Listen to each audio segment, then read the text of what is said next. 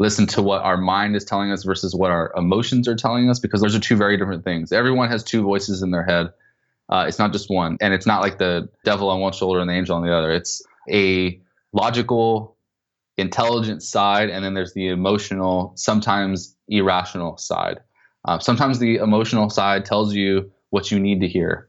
Like for me, when I decided I was going to uh, not go to law school, my logical side was telling me, like, you should go be a lawyer. Like that's success. Like that's what you should do. But the emotional side told me something different. Today, sometimes when I freak out, it's the emotional side that's freaking out, saying like you should feel scared right now. Like your business, like the sales this month weren't as good as last month. But my logical side is telling me that's not true. Like everything's going to be fine. These are the numbers. These are what you're doing about it, and this is what happened last month. So you know you're going to be a good. So you need to sit down and just hear what both sides are saying, and, and then it's up to you to determine like what you're going to do about that.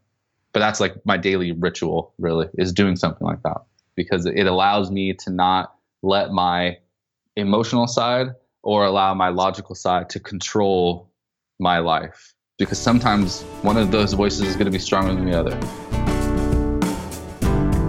Reboot's Rough Cut, Episode 3 features Jake Hare a tech entrepreneur and dad who almost failed at his business because he was trying to build a product the way others told him was the right way. And when Jake and his wife decided to make one last ditch effort at success, they started going with their gut, life, and business got better fast. Hey there, you're dialed into Reboots featuring stories about people who have been forced to start over in life or in business. All walks of life, anonymous or named, high profile or low down. Stories with heart, soul, and grit. Because knowing and sharing our stories is essential for living a life of joy, experiencing healthy relationships, and impacting the world around us in a positive way. Here's your host, Tracy Winchell. Hey, Jake, thanks for inviting us into your life. I appreciate it. Yeah, I'm really excited to be here. Thanks for having me. I knew the minute that I read this that I just had to have you as a guest, that you have an important story to share. Growing up, and this is you, growing up, I thought success was always out of reach and meant for people better than me. After a long, hard journey, I created a company that now helps others reach their idea of success. Often, that's in the form of helping them build and grow a successful startup. And then you said every founder has a story, and it's up to us to make our story whatever we want it to be. Wow. Yeah, I mean, it took me uh, a few revisions to make that email good. It's hard to convey so much in such a short amount of space, um, and I think as writers, as bloggers, as entrepreneurs, um, we can get caught up in the amount of words we're saying without putting enough meaning behind it. But yeah, I mean, I wholeheartedly believe that. I think each one of us has complete control over our destiny, over our life, over our families' lives, the people closest to us, and it's up to us to make it whatever we want it to be. And that is largely what Reboots is all about. I realized a year and a half or so ago that we all have failures. We all have moments where we have to start over again. I've had several guests say that life for them is a constant reboot. Mm-hmm. So what is your story? Just what do you do now to help other people live their stories and how did you get here? Yeah, I mean, I can definitely relate to the rest of your guests with having a lot of reboots. I mean, I've probably had three or four, and I, I know we're going to get into a lot of the different ones on here. I'll start from the beginning. So, I grew up in Southern California to really poor, a really poor family. My my mom, she did drugs. My dad was an alcoholic you know, I changed schools every year because the court would change custody every year. And it was a really frustrating thing for me and my little sister. But I don't think we were frustrated because we because of the way we were living. To us, that was just normal everyday life. And I didn't realize anything was wrong until I got into high school. Um, when I got into high school, my dad lost his job. My mom, nobody knew where she was really. And we lost our house, you know, lost everything, and we were just living on the street. Um, we were homeless for about a year. We were living out of my dad's 96 Ford Contour, this little tiny green car. and uh, yeah, we would, what we would do is we would, he'd drop us off at school really early um, before anyone got there. So, you know, I spent two hours at school alone. And then he'd pick us up after school after everyone was gone and we drive around for an hour. And the reason we did that is because he still had a key to the place he used to work, and so we used to, after everyone was gone from the warehouse that he used to work at, work at, we used to sneak in and you know wash ourselves in the bathroom at the, um, you know, in the sink, and there was no shower, so we were just like washing ourselves in the sink, and then we'd sleep in the car as the car was pulled into the warehouse. So it was around that time I started realizing like this is not how life is supposed to be. Um, there has to be something better than than this.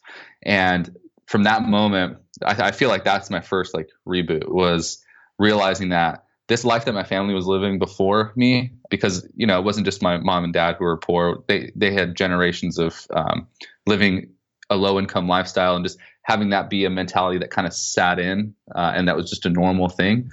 And for me, I didn't want that to be what my life was. So, you know, I, I, decided to make conscious decisions to move on from that. So when I was 16 to 18, I worked my butt off in school, worked my butt off playing sports. I just focused all my energy and attention to the thing I could actually control, uh, which was, you know, what happened when between the time my dad dropped me off and the time he picked me up. And so I worked really hard uh, during that time to get myself into college. I was the first family member to go to college have a ton of student loans to show for it. and, uh, uh, you know, I, I spent four years in college thinking I wanted to go to law school. And this is going to lead into the next reboot, too. When I was a kid, I think this happens to a lot of really poor kids. You see, the, your definition of success is what other people put on you. And so for me, my definition of success was what I saw on TV because I didn't have any real role models to to go after. So it was doctors on ER, or it was lawyers on private practice, or it was NFL players in the NFL or basketball players. And when I thought of success, that's what I thought success was, was those things. And so I didn't want to be a doctor because I, I, don't like the sight of blood. Uh, I, I, wasn't big or strong enough to be a professional athlete. And so my goal was, okay, I'm going to be a lawyer. And so I worked really hard in college to go to law school. And during that time, I met my wife. We met our, each other the first day of college, it was crazy. I went to college thinking I was going to do what every guy thinks they're going to do and do what guys do in college. uh, I don't have to. I don't think I have to say anymore for anyone listening. Uh, and uh, you know that didn't happen. We, you know, first time I saw her, I fell in love with her, and that was it. So, um, you know, we are going on ten years married now. But I worked really hard during uh, school to to go to law school, and about six months before I was actually supposed to go to law school. I got I took the LSAT. I, t- I did everything you're supposed to do to go to law school. I got accepted to a few law schools like Duke and Columbia and some others. And then I realized how am I going to pay for all this? you know, I don't I don't have like a trust fund to take money out of. I was already in a you know a decent amount of debt from my student loans and my wife was pregnant with our first son who was going to be born about 3 months after I graduated from college.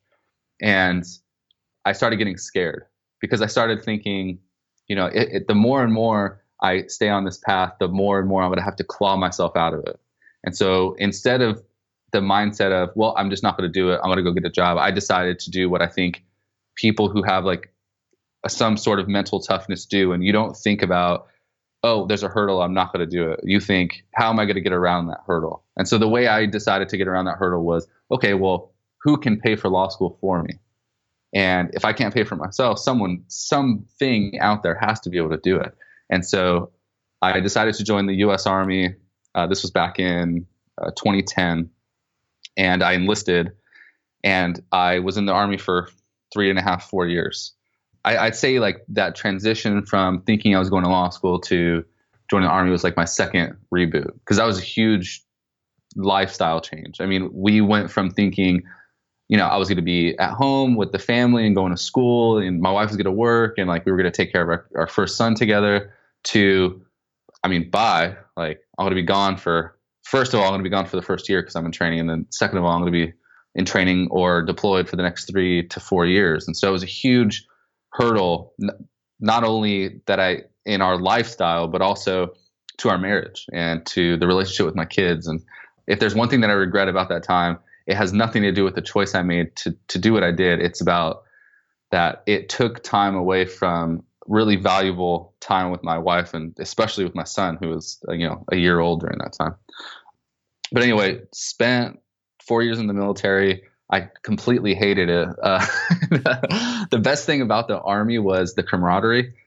But the worst thing about the army and for any entrepreneurs uh, that are listening to this you obviously know that we're not really good with authority we, we hate when people tell us what to do we always want to fix things and when you're in a bureaucracy at the level of the U.S. Army and you're not a, a, general who's had 30 years in service, like nobody wants to hear what the stupid specialist has to say about like why are we parking the cars this way? We should do it this way, or like why are we doing training like this? We should do like this. Nobody wants to hear that. And I, the whole time I was in the army, I always lived on this like borderline of like being a really good soldier and like being the guy that everyone hates. And I think everyone kind of knows what that is. It's kind of like the kid in, when you're in high school. There's that kid that's like he aces every test. He's super smart. He does everything he needs to do, but like he always has these really smart aleck remarks to the teacher and, and but he's able to get away with it just because like he's doing everything else he's supposed to do so they don't want to really punish him like that's basically what i did when i was in the army i just always lived on that that borderline between like getting disciplined and then like pinning uh like awards on me and stuff so uh, it was a really interesting time, and I learned a lot during during that about authority and, and stuff. But during that time in the army, that's when I started learning more about entrepreneurship. And I, I, feel like I'd always been an entrepreneur. When I was a kid, I didn't have money for lunch. I was poor. So I used to sell my artwork and stuff to other kids to make lunch money. Or I remember when I made some lunch money or traded Pokemon cards to make money or whatever, I would use that money and bet my friends on Monday night football games and I was terrible at it. I remember one se- football season when I think I was in like fourth or fifth grade.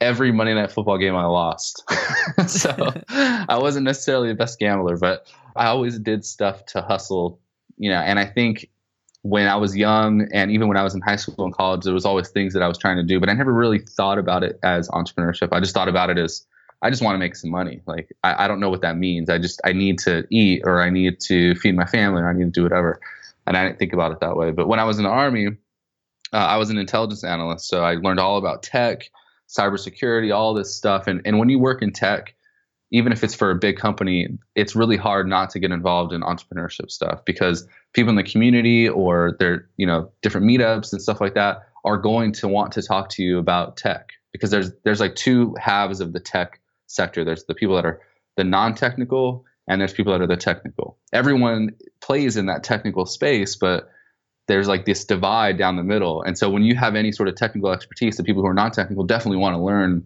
from you and hear what you have to say and all this. And so when I was in the army, that's started happening initially uh, to the point where I had a mentor when I was about to leave the army and I was going to go to law school. He told me, you know, you can make just as much money working in tech and, and you don't have to go to four years of law school. And I don't know why, but like the, the light bulb went off and I thought to myself, like, why do I want to go to law school? Like, am I trying to go to law school because I want to be a lawyer? Or am I trying trying to go to law school because of the prestige it's going to give me, or the money it's going to bring me, or the social status it's going to have? And I realized at that point that those were the wrong reasons to go to law school. They were the right reasons to lead me to that point in my life. And I'm happy that I had that internal desire and mental toughness to stick to that plan and stick to that goal long enough for me to find what I really was meant to do. But I, I think every once in a while, especially when we have like reboot moments in our life, I think when those moments come, it's because for some reason you actually sit down and think to yourself, what is going on and why is it happening and what am I going to do about it? I don't think people think about those things enough. Uh, I think we just kind of let life happen to us. Um, and I could have easily just said, yeah, okay, whatever. That's my goal is to go to law school. I'm, good, I'm going to go to law school. But I really sat down and, and talked to my family, talked to, you know, talked to myself, not in a creepy way, uh, but talked to myself, uh, talked to myself and really just kind of laid out really clearly to myself the reasons why my mind thought one way, but my heart felt something else and and once I did that, I mean, it changed everything. And that's when I decided like I, I need to go work in tech and be an entrepreneur. I don't need to go to law school to make myself feel successful. Tell me something. Do you think that mental toughness and the self awareness that you had to put together there, do they go together? If you're mentally tough, does that mean that you have to be self aware or are those two separate things? I don't think you need to be self aware to be mentally tough. I know a lot of people who are mentally tough who aren't self aware.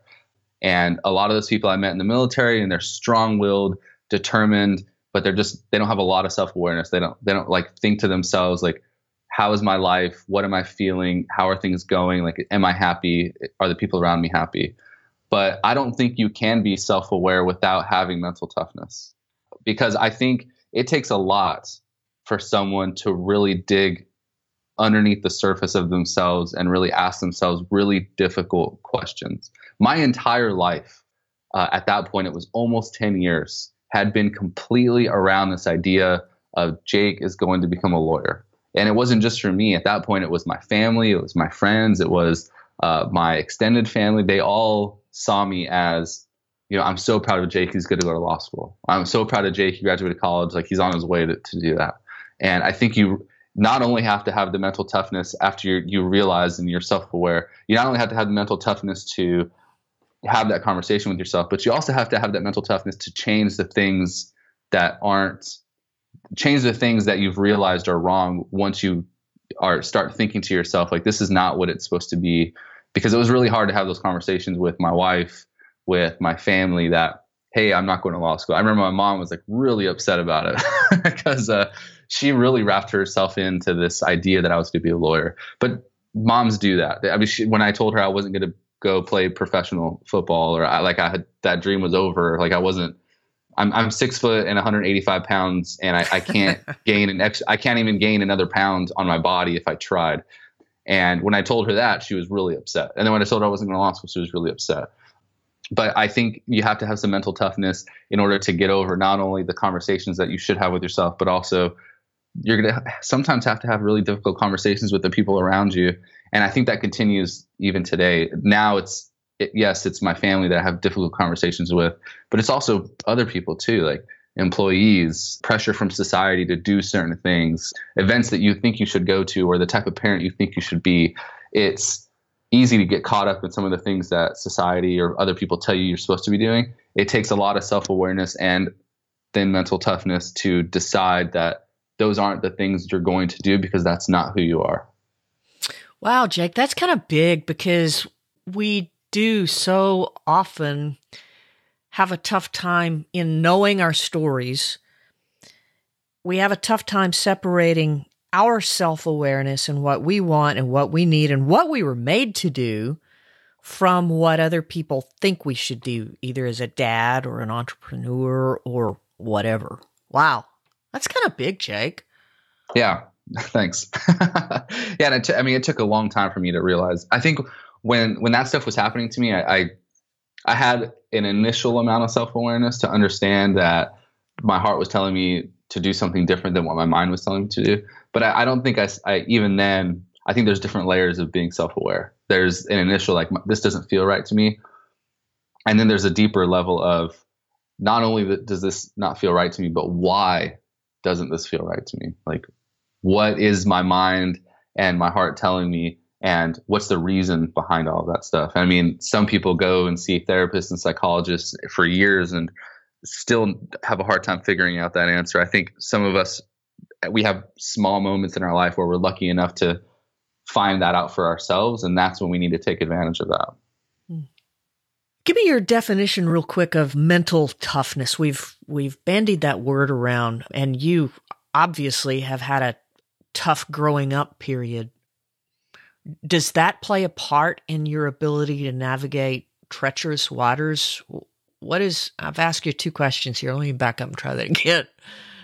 What is mental toughness to you? Mental toughness to me is having the mental and emotional fortitude to do things that you don't want to do. And I think mental toughness is on this scale where you can just be mentally tough by waking up at a time that you don't want to wake up, whether physically or mentally don't want to wake up, or emotionally just don't want to wake up at that time. That's like on the lower end of the scale. And then you can have mental toughness that's all the way on the other end of the scale, which is I'm going to run into that burning building and save this person because like that's just needs to happen. And your body doesn't want you to do that, obviously, but you have the mental toughness and the willpower to go in and do something like that. And we see stories of that all the time. And we, we have this idea that mental toughness is when we hear the word, it's a story like that, all the way on the right side of the scale, which is like somebody running into a burning building, or maybe somebody doing something that's just incredibly emotionally challenging.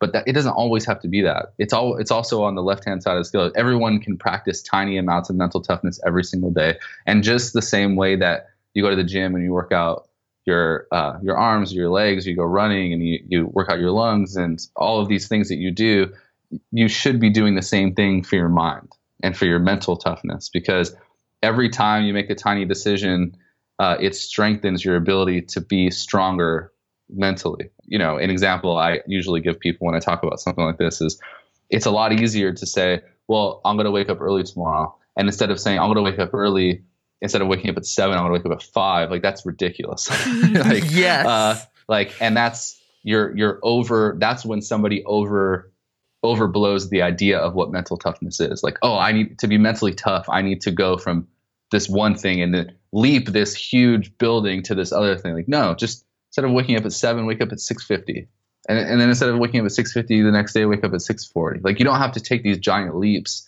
in order to be mentally tough. Being mentally tough is consistently and constantly being able to make hard decisions and follow through with those hard decisions, even though your mind or body or you know emotionally you don't want to do those things. That's awesome. Okay, let's pick back up to your being discharged from the army. What happened next? Yeah, so I was honorably discharged from the military. Um, I had a job lined up about three months before I got out. So the last three months I was in the army was kind of like the last semester of college, which which I was like, I don't care about anything that's happening right now. and uh, it was like, you know, I had one foot out the door, and I was super excited to to get out and like be able to like flex my entrepreneurial muscle and have a career and do all these things. And I was really stoked about it because the grass is always greener on the other side, right? I mean, we, we can have that in every every everyday life. But once I got out in about the end, middle to end of 2013, I got out of the army, and I started working at this job. It was a corporate job. It was for this big tech company out of Boston. So I was stationed in Tennessee when I was in the army. So I was spending a week in Boston and then a week back in Tennessee at home. So working from home. And I did that for about a year and I hated it. I didn't hate it because of the travel.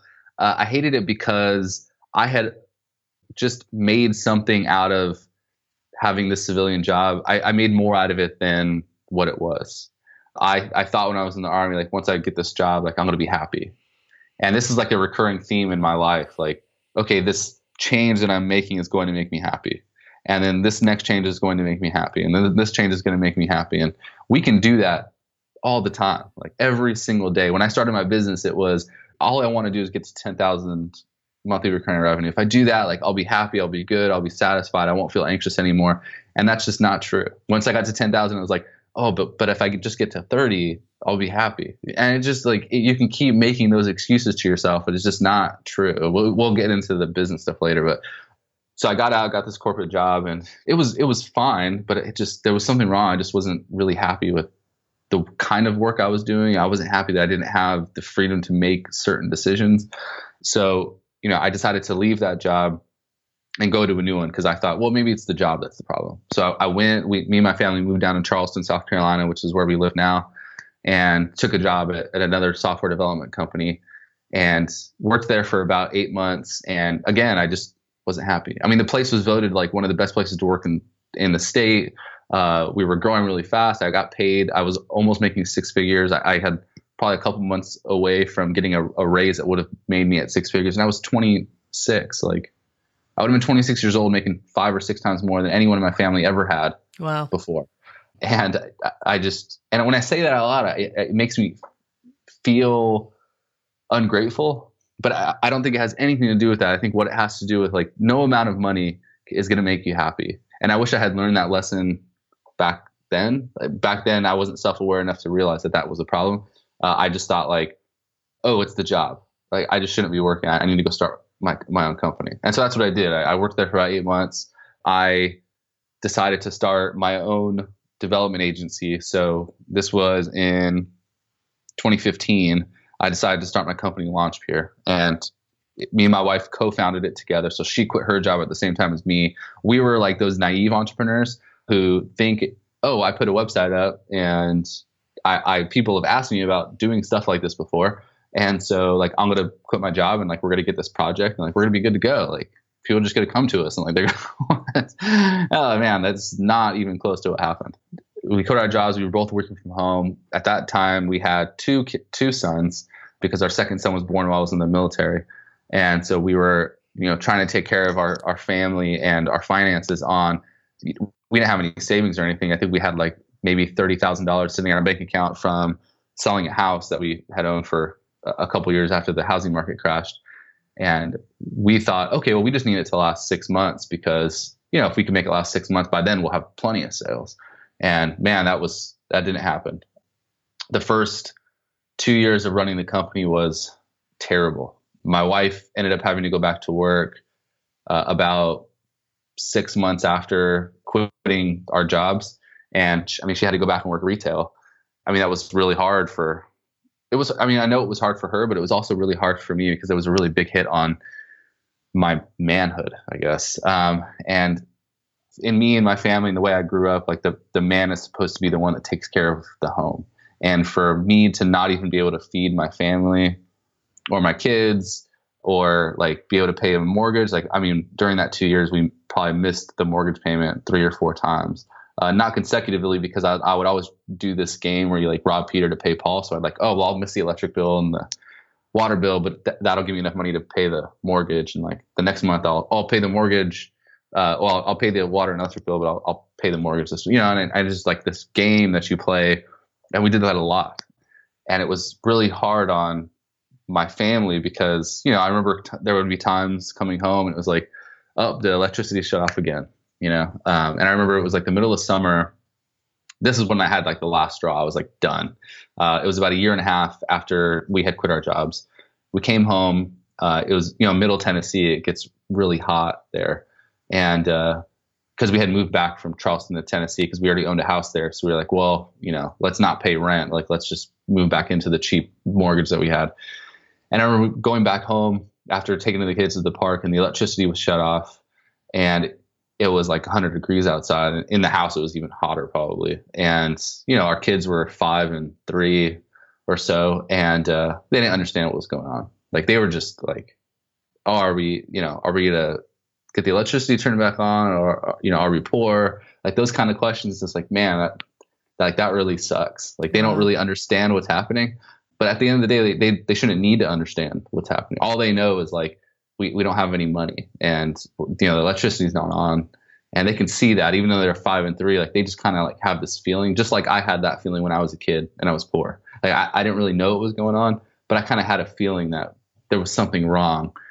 And when i started matching up the what i felt when i was a kid to what my kids were feeling at that moment i started getting really depressed. I mean i was i started drinking more smoking you know, not exercising, never didn't shave, uh, like just didn't take care of myself. I, I just walk, lounge around the house and like just, you know, I mean, I'd get on sales calls and all that stuff, but like I just wasn't really into it. And that's when I decided, like, yeah, I just, I need to stop being selfish and go back to work. And at the same time that I made that decision, I got desperate because I was like, well, you know, the first year and a half or two years of running the business, I started doing what I said you shouldn't do, which is I started doing what other people were telling me to do. And mm-hmm. my business, instead of when I started it, Launchpeer was development for startups. That's what we wanted to do. But everyone kept telling me like, you're crazy. Startups don't have any money.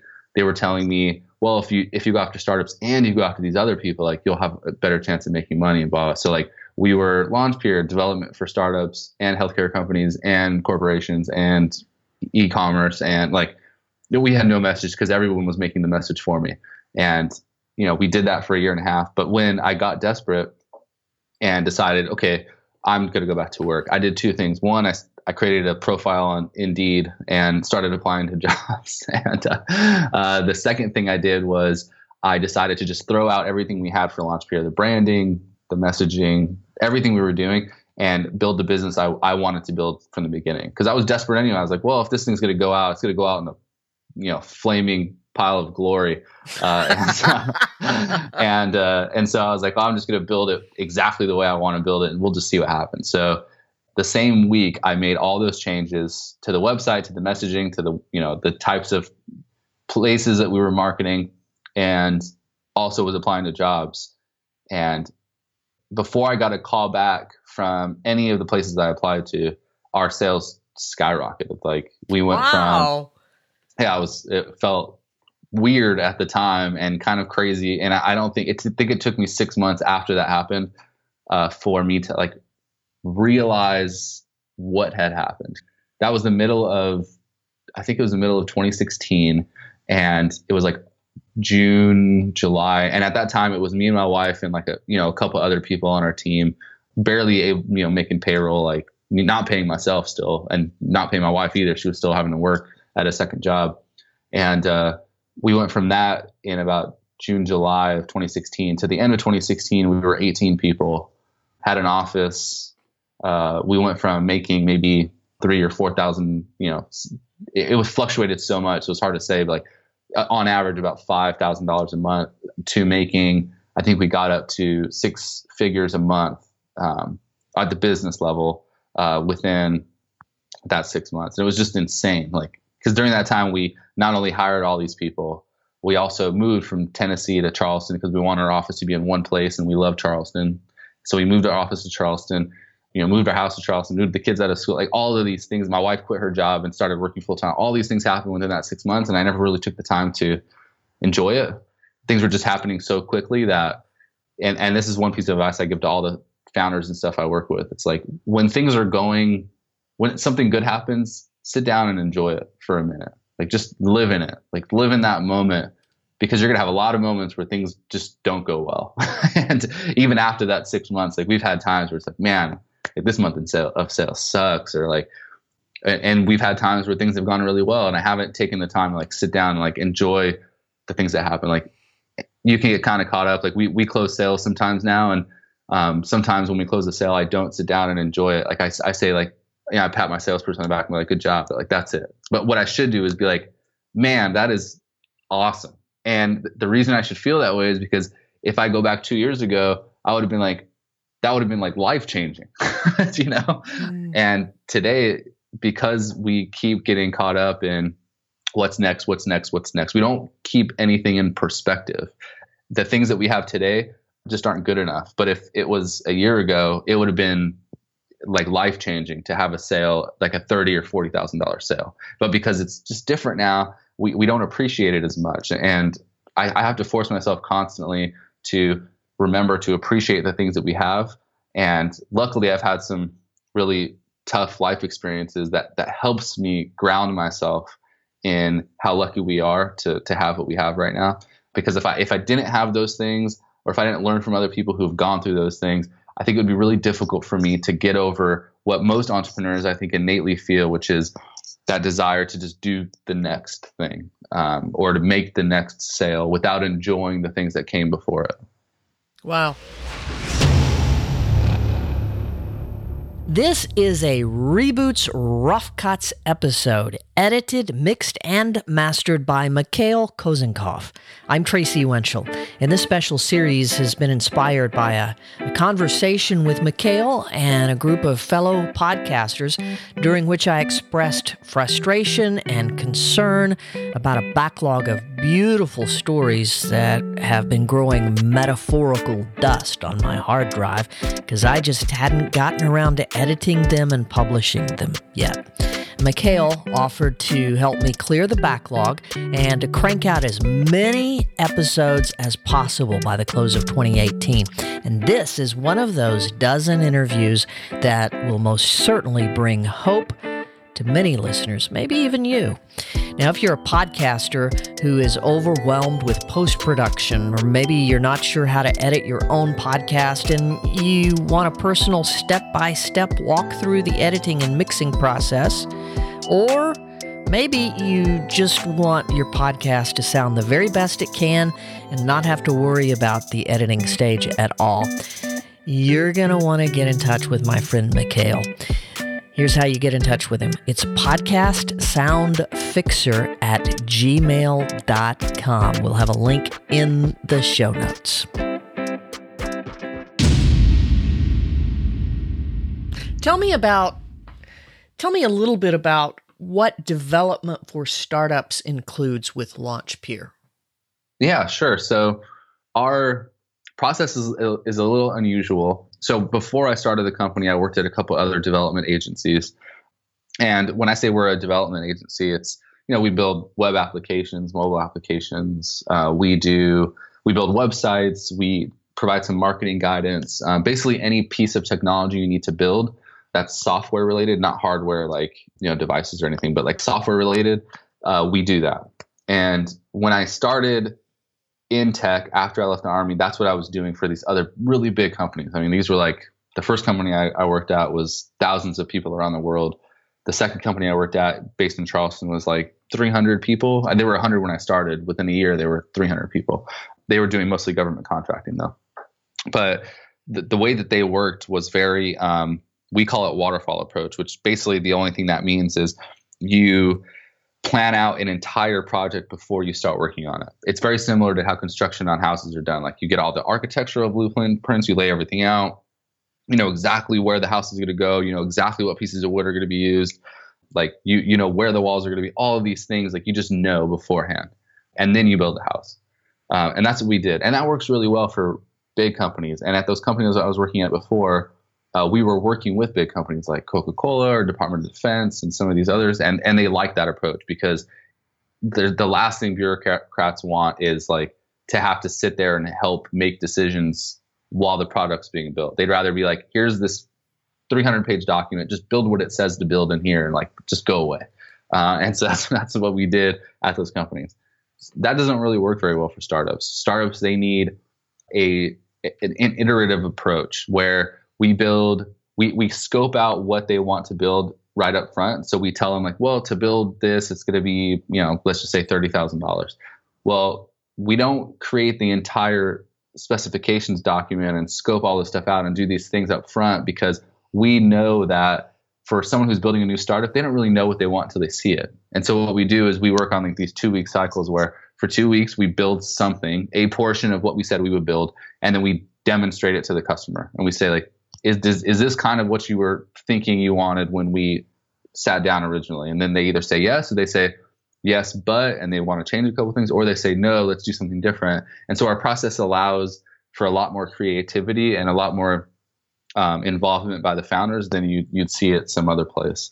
Plus, the fact that we've worked with now that we've been in business for about three years now, we've worked with about 300 startups around the world. So our entire team has basically seen it all from startups that uh, have one person teams and they're bootstrapping the whole thing all the way to like 20 person startups who have venture capital funding and can basically spend whatever they want.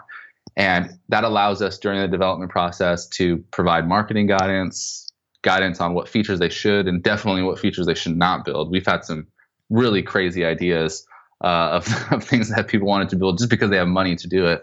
And uh, it's our team's job to make sure that the person startup is successful. Like at the end of the day, we don't have logos of huge companies sitting on our website. Most of the logos you see on our website are companies no one's ever heard of before.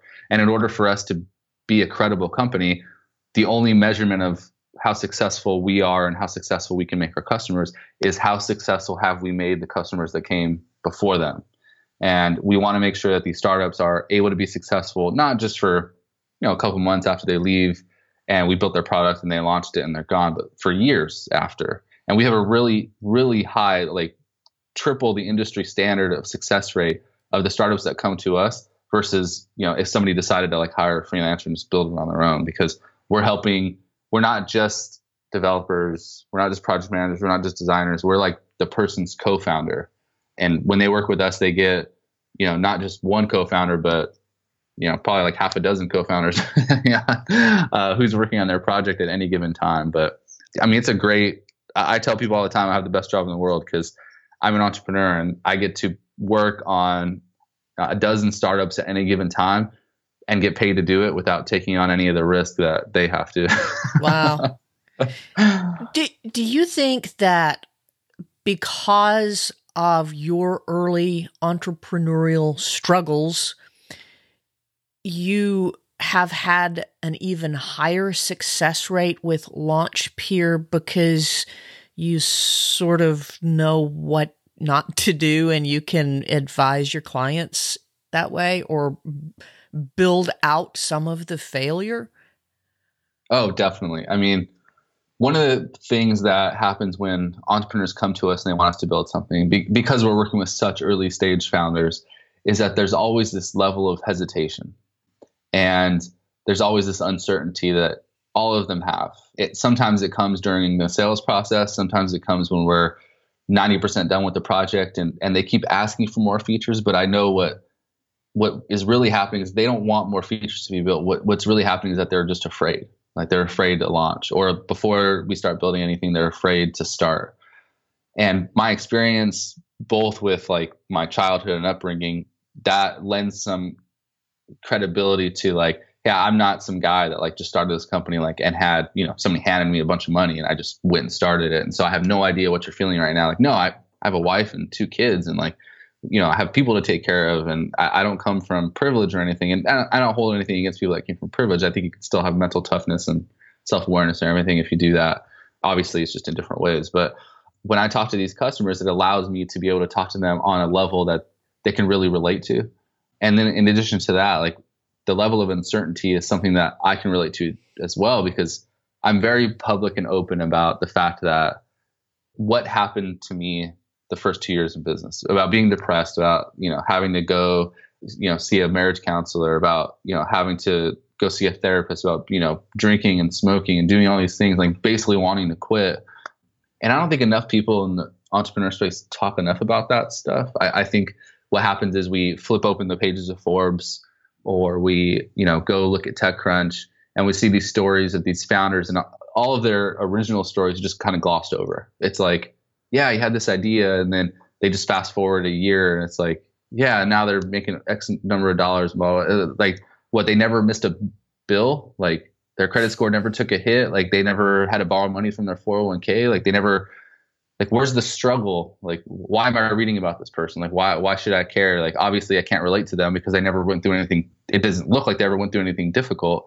And for the founders that come to us they that's why that email that you read in the beginning is important and that's why i include it. I, i've had so much positive responses from that email or from my story being on medium or some of these other places from these founders who are like i really appreciate you talking about it. and these aren't customers or prospects or anything. These are just people writing and saying like i really appreciate you talking about this. Uh, i had a customer of ours text me one day and said i read the article like i had to borrow money from my 401k and we almost lost our house but like we're not allowed to talk about that stuff because like when we go to events or when we go you know talk to people in business or we talk to investors like we're supposed to put on this like big smiling face and say like everything's amazing. You know it's like there's like this meme this popular meme where this character's sitting in the middle of a room and like everything's on fire and he's just smiling and saying like, everything's fine. Like that's exa- that's exactly how we're supposed to act in startup culture that's what you're supposed to say when you get interviewed on these podcasts you're not supposed to talk about anything negative, none of the bad experiences. But the, the problem is there's so many entrepreneurs who can relate to that. And there's so many entrepreneurs who give up because they think there's something wrong with them when they're struggling with stuff like that. Mm. And so I, the reason I'm so open about all these things is because I wish someone was more open about this stuff when I had first started out. Because now that I'm more open with it, it's interesting to see how many people are actually dealing with the same stuff, and they just don't talk about it, which is which is a really sad thing. What do you tell your clients about failure, especially when their family is being affected? The first thing I do is I I, I relate to them. I, I say, like, look, this is my background. This is what happened with me. Uh, this is how you know I felt during that time, and this is why I shouldn't have felt that way. Uh, the next thing I do is I tell them that it's going to get better. The the one thing that I that I always harp on and I have to do this to myself sometimes too, is what's the worst thing that could happen? And I don't mean like the logical worst thing that can happen. Happen. I mean, what's the most reasonable worst thing that can happen? And, and back then, when I was depressed and I started drinking and I was thinking about quitting, I found out what the worst thing that, that could happen was. The worst thing that could have happened was I, I flipped a switch on our, our website. I, I have a business credit card I have to eventually pay off. But I go back to work and I get a job making eighty to hundred thousand dollars a year. Okay, like how bad how, how, how bad is that? Like is that really that bad? And there's a lot of other people who aren't in situations like that where they're working at a job and they lose their job. Well, the worst thing for them is that they can't feed their family because they don't have a job. They have nowhere to go or they lose their house or something like that. So trying to keep it in, in that kind of perspective of sitting down as an entrepreneur and really thinking like to us the worst thing that could possibly happen is the business shutting down and yes that's awful like that's terrible i mean i have 20 employees now uh, the last thing i want to do is have to let any of them go because we have a bad couple months of sales or something and that would really suck and in the moment we think that's the worst possible thing that could happen but really like the worst possible thing that could happen is sales dry up I have to lay off people one at a time. And yes, it doesn't feel good, but I have enough mental toughness to get over it. And slowly we pay down the debt and I go back to work and make money and feed my family. Like, but it's hard to get yourself out of the mindset in the moment to, to actually sit down and have the self awareness to, to realize that the way that your emotions are driving the way you're thinking. And logically, I understand that the worst thing that can happen is is just that. Or you know, let's say we have a bad sales month. It's like, well, the worst thing that can happen is uh, we, you know, I don't know, can't pay this bill for another couple weeks. Like, but your your emotions are telling you something different. Your emotions are telling you like, oh my god, this is the worst possible thing in the entire world, you know. And I think as entrepreneurs and, as business people, or like whatever we're dealing with in our lives, we have to sit down sometimes and like calm our emotions down and force ourselves to do that. And the easiest way to do that is to look back at a time where things were worse. And for most of us, there's going to be times in our life where things were worse. For me today, that's looking back at what happened the first year and a half I was in business. Like there are times where we have slow sales months. And my wife actually had to remind me of this, um, where we were making six figures, you know, like $150,000 a month. Uh, the company was, and then we went down to like 120 the next month. And to me, it was like, oh my god, like is something wrong? Blah blah blah. And she had to remind me that you, you know like six months ago we, we weren't even to able to pay our mortgage like six months ago the the entire business was making a third of what we're making per month today it's like what are you worrying about like yes there should be some level of concern we should do something about it but is it enough for you to feel like the entire world's going to end probably not and that goes to having people around you in your life whether it's a spouse or you know your coworkers or your co-founders or whoever that can remind you of those things every once in a while. We all need people around us to kind of remind us of that stuff. Do you have a daily habit or a practice that helps keep you in this space that you're talking about where you understand the difference between emotions and truth? Every day, I spend time in the morning by myself in silence. So when I'm in Charleston, um, that means taking a drive downtown, and we have Charleston Harbor down here, and there's a really nice park uh, down by the water. And so I, I park, get out of the car, and just go for a walk, and try to listen to myself, like what I'm thinking in my head, like what am I thinking and why am I thinking it. And so I do that every day when I'm here in Charleston. When I'm not in Charleston, because we also uh, like we split time between down in Charleston and the, a farm that we have with our uh, my sister-in-law in North Carolina. When I'm up there, I do the same thing. I just go take a walk in the woods in the morning, and I don't think it has to be like some scenic thing or anything like that. But I, I think all of us need to take a few minutes each day, not to meditate, because when, when my wife told me I should meditate or be mindful, like that was always really intimidating to me.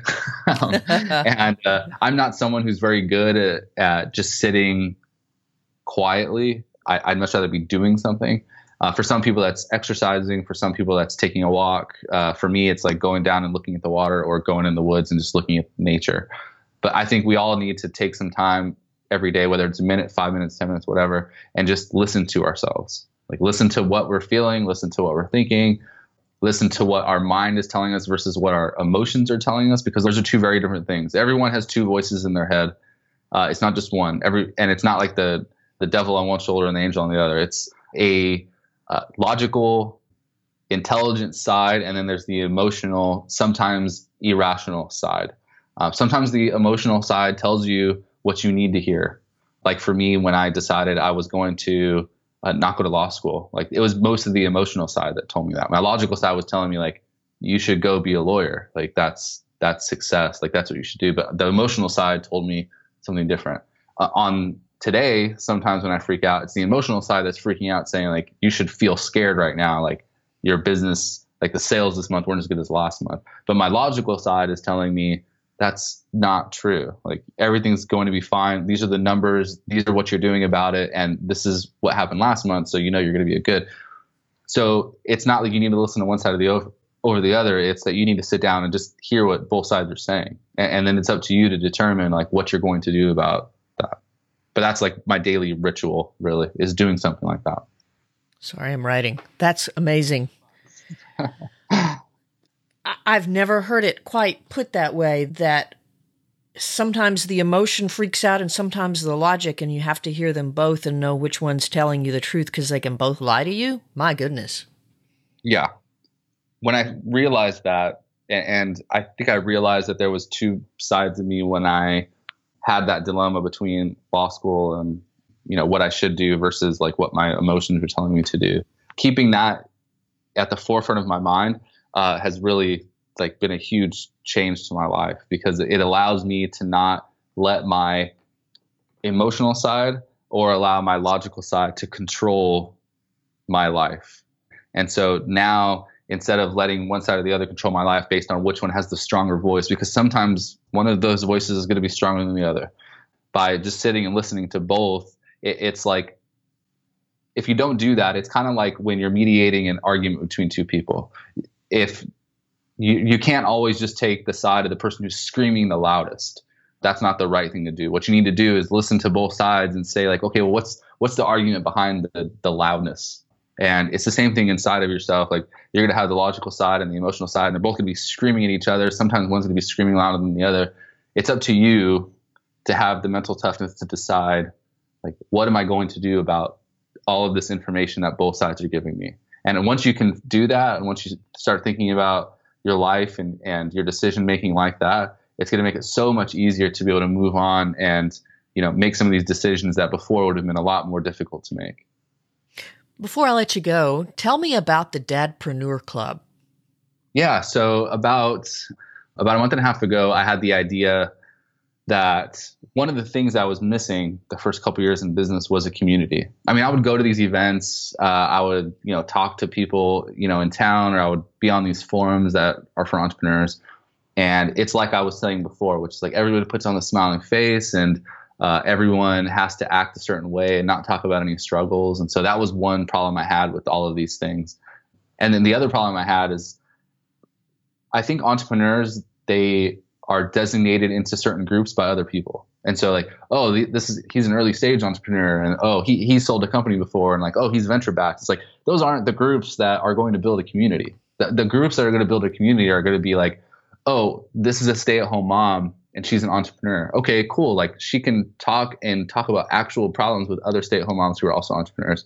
Uh, these are stay at home dads that are entrepreneurs, or these are you know 20 somethings that wear hoodies and they're in college still and they're entrepreneurs like those kind of groups are going to have a lot more in common than the kind of groups that the entrepreneurship culture today like forces us into. So i decided that i was going to create a group you know like a group i would want when i started my business and a group that i still wish existed today and so that's dadpreneur club. So basically dadpreneur club is a group for men who are trying to find balance between family and entrepreneurship and the struggles that we deal with as you know being men husbands fathers friends like all of those things play off each other. And the struggles that we're dealing with are a lot different than the struggles you know a college student's facing that has no kids has no other relationships. He can work 100 hours a week but we, we obviously can't do that. And, and the same thing for moms there's a ton of mom groups out there groups out there where they collaborate, and the problems they're dealing with are just so much different than any other problems anyone else is dealing with. So,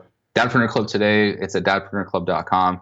It's we're at over a thousand members now, and uh, you know if you're a dad, an entrepreneur, and even if you're not an entrepreneur yet, we've had a lot of people who are like, I'm thinking of entrepreneurship, but I don't know how this is going to impact my family. Like, there's a ton of people in there who are talking about issues that have to do with, you know, how do I oh, my marriage isn't going well right now because my business isn't going good. Like, what do I do about it? Or some people just want marketing advice and they'd rather get it from someone who understands that paying $100 a month for something that has to do with marketing when you're a dad and have bills to pay and kids to feed is a lot different than paying $100 a month for marketing when you're single and you know you can stop drinking seven dollar lattes for a month and be okay you know? And so that's kind of what the group is about. And we're on so we're, we have dadpreneurclub.com and then we also have a, a private facebook group that people can join but totally free. I just trying to build a community that i wish i had when i was starting my business well congratulations on getting to a thousand people you've been working really hard on that Thanks. A couple of more questions and I'm going to let you go. Awesome. Let's do it. Do you have a specific tool, maybe a, a book that has helped you with these things that we've talked about, either mental toughness or self awareness or, or any of these things? Uh, yeah, so the daily, uh, I think it's called the Daily Stoic. Um, I haven't seen the cover because I always keep it folded open. Uh, but uh, the Daily Stoic, it's by Ryan Holiday, I believe. And basically what the book is it's just 365 days of different things that you can meditate on. And i don't want to use the term meditation because everyone hates that word. Um, well guys at least hate that word.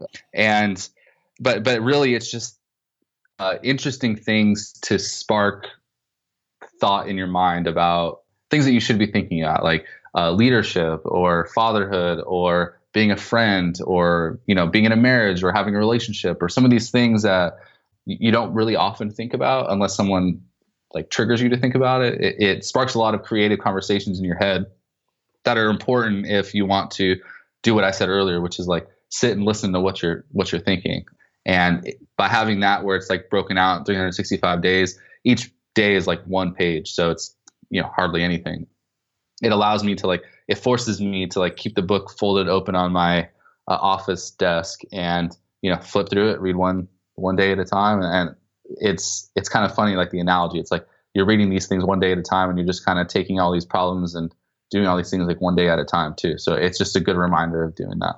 Yeah, I just finished uh, Holidays. The obstacle is the way a couple of oh, weeks yeah. ago. That I is, haven't read that one yet.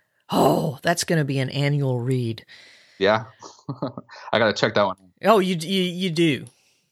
Last question. What advice or encouragement do you have for somebody who has a great idea but is really struggling to make it work and is about to give up? Don't. um, th- well, the first piece of advice I would give is uh, to sit down and think like, why do you want to give up?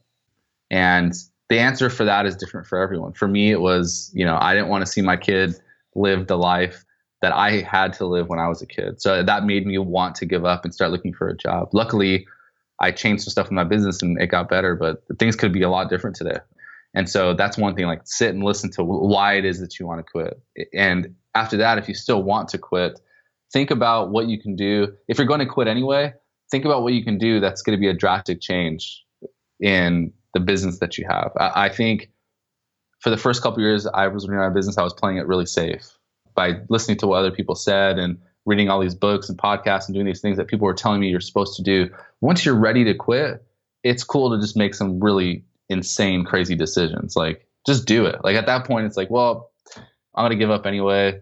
And if if I hadn't felt that way, I probably wouldn't have pivoted the business the way I did, and I wouldn't be where I was today. So the the feeling and, and the wanting to quit can lead to some really awesome things if you make that decision to do it. And then the last thing I would say is just because you quit on this one thing doesn't mean you should quit on everything. Uh, if I had quit this business, I would have started another one, and I would have started another one, and I would have started another one. Don't kid yourself into thinking you're not an entrepreneur. If you started something and it's something enough to the point where you're going to quit it, it, it means it's something. So that means you're probably going to start something else.